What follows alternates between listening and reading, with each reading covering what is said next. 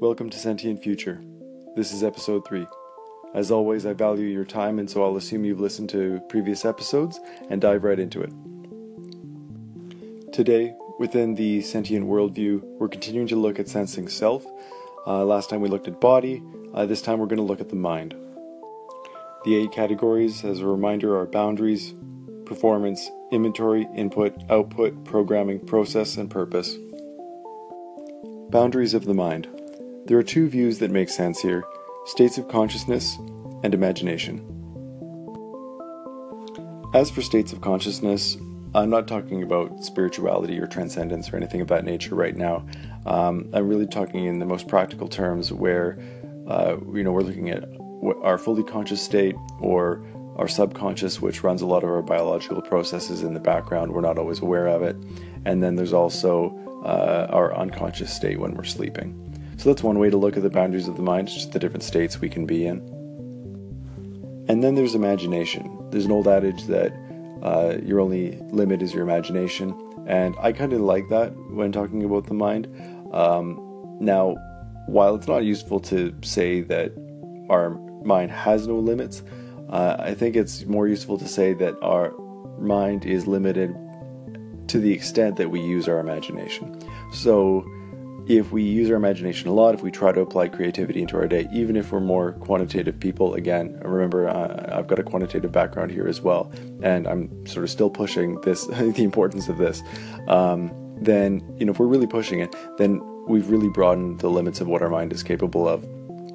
And, you know, if we don't use it, if we don't use that muscle, as it were, uh, figuratively, obviously, uh, then you know that too is the limit uh, of our mind and so um, you know using our imagination being more creative doing that more often uh, that expands what the mind really is is capable of and where it can take us and, then the value it can, it can create for us in our life. As for the performance of the mind we've got iq which is intelligence quotient. We've got eq which is emotional quotient. Um, you know those are a couple of the intelligences that are more popular. Uh, there are several theories out there in terms of multiple intelligences, and uh, I think that's a useful way to look at it. There are uh, alternative theories as well, um, some that uh, try to quantify um, you know, the mind's performance or someone's intellectual performance uh, comprehensively and use sort of um, a, a, broader uh, definition um, and sort of summarize it into what's called a, a G factor. Um, so you know, ultimately, what it comes down to is the ability for our mind to process things quickly, ideas quickly and accurately, as well as to recall uh, memories quickly and accurately. Um, and then, um, you know, that processing it comes down to you know synthesizing and the like. We'll we'll get into that in interpretation later on in the uh, the sentient worldview. Uh, and then there's one other aspect of performance, and then that can be mindfulness. So that's kind of our ability to to live in the present moment. Um, again, just very practically, uh, it isn't necessarily that we're always living in the present to the detriment of the future. It's not like we never look far ahead, and it's not like we ever recall the you know our, our memories, um, good or bad, but rather it's we don't ignore the present, uh, and so if there's something that needs attention right here, right now, that we're able to give it focus. And then we have, uh, I guess, the inventory of the mind. And so I was thinking, okay, well, what does the mind really contain? And um, what made the most sense, I think, was memories, right? Now, we talk about uh, a lot of other things that perhaps the mind could contain, things like beliefs, things like values, things like so on and so forth.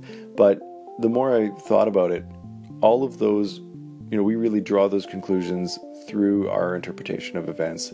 And once we've drawn those conclusions once we've come up with our beliefs and, and our values um, and our morals and that type of thing.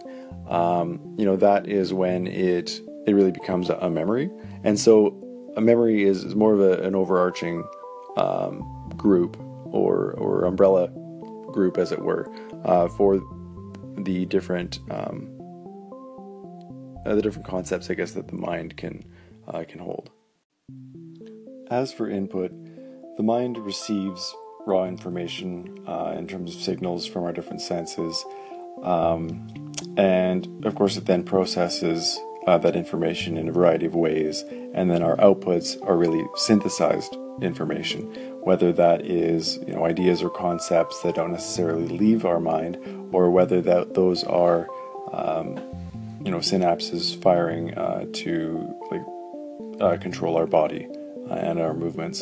So there's sort of a variety of outputs, but largely it's a result of synth- having synthesized the raw information that it had received as an input. Programming. So, what is it that makes your mind unique? Now, there's a variety of things here, but the two I felt were most prominent really are bias and habits. So, bias, uh, and not just statistical bias, I mean, yes, that's certainly part of it, um, but it's really the bias that comes from us having only uh, a single perspective. Um, yes, we can try to have other per- others' perspectives, but at the end of the day, that's uh, you know we're limited to, to what we've experienced, and then also our habits. So if we are you know regularly working towards something, or or heck, even if it's a bad habit, even if it's an, an addiction, right? We have neurological pathways that get uh, more reinforced over time the more that we engage in those habits, and that's why uh, good habits stay and why bad habits are hard to break. Bias and habits are important concepts unto themselves, and so we'll cover them individually at a later date. And so, what's really the mind's process, right? What does the mind do? In the same way that the body renewed cells, uh, the mind is really renewing understanding. So, it's taking that raw information, uh, it is interpreting it, it's synthesizing that information, and certainly there's an output. But in that process, you know, we're tucking away memories, we're forgetting other things, we're renewing our understanding. And then the purpose of our minds. There are a couple that are common across all of us, and a couple that are up to each of us to decide. So, the ones that are common across all of us are really those required for survival, whether it's body management or a lot of the physiological processes that run in the background uh, that our subconscious takes care of that we don't readily pay attention to. And then it's up to you to decide what the rest of the purposes for, of your mind are, whether it's problem solving or creativity or managing relationships, and the different amount of weight you place in each of those, and, and certainly other purposes as well. And now we come to my favorite section of every episode, and that is So What? We've talked about the eight categories of uh, the mind within sensing self, within the sentient worldview. And why do those matter, right? How do we use them? As you might expect, it comes down to purpose, right? Whether it's survival, or solving problems, or managing relationships. Let's look at survival, specifically body management. There's a lot our body does in the background to keep us alive. Anything from pumping our blood to filtering our blood to helping us breathe. The more stress we put our body under, potentially through our bias and our habits, our addictions, uh, the tougher it is for our body to maintain itself and the more energy that takes. So you can see how our mind's programming affects our mind's ability to achieve its purpose. Then we have purposes like problem solving and you know where our performance, our IQ, even our EQ if it involves other people, uh, speed, accuracy of sort of processing information and, and uh, and recalling it.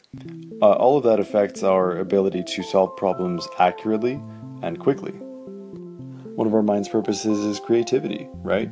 And so, you know, some of the boundaries we talked about, our imagination, right? Without really letting our imagination soar, without exploring it often, uh, we're going to be limited in terms of the uh, creative ideas that we can come up with. And then managing our relationships. If our empathy is poor, if our EQ is a bit low, if we're not mindful and spending time in the moment paying attention to the person, they can feel somewhat ignored. If we're not uh, great at recalling our memories, then you know we miss opportunities to, to, to further strengthen those relationships. So we've looked at how the different categories of the mind affect our ability to achieve our mind's purpose.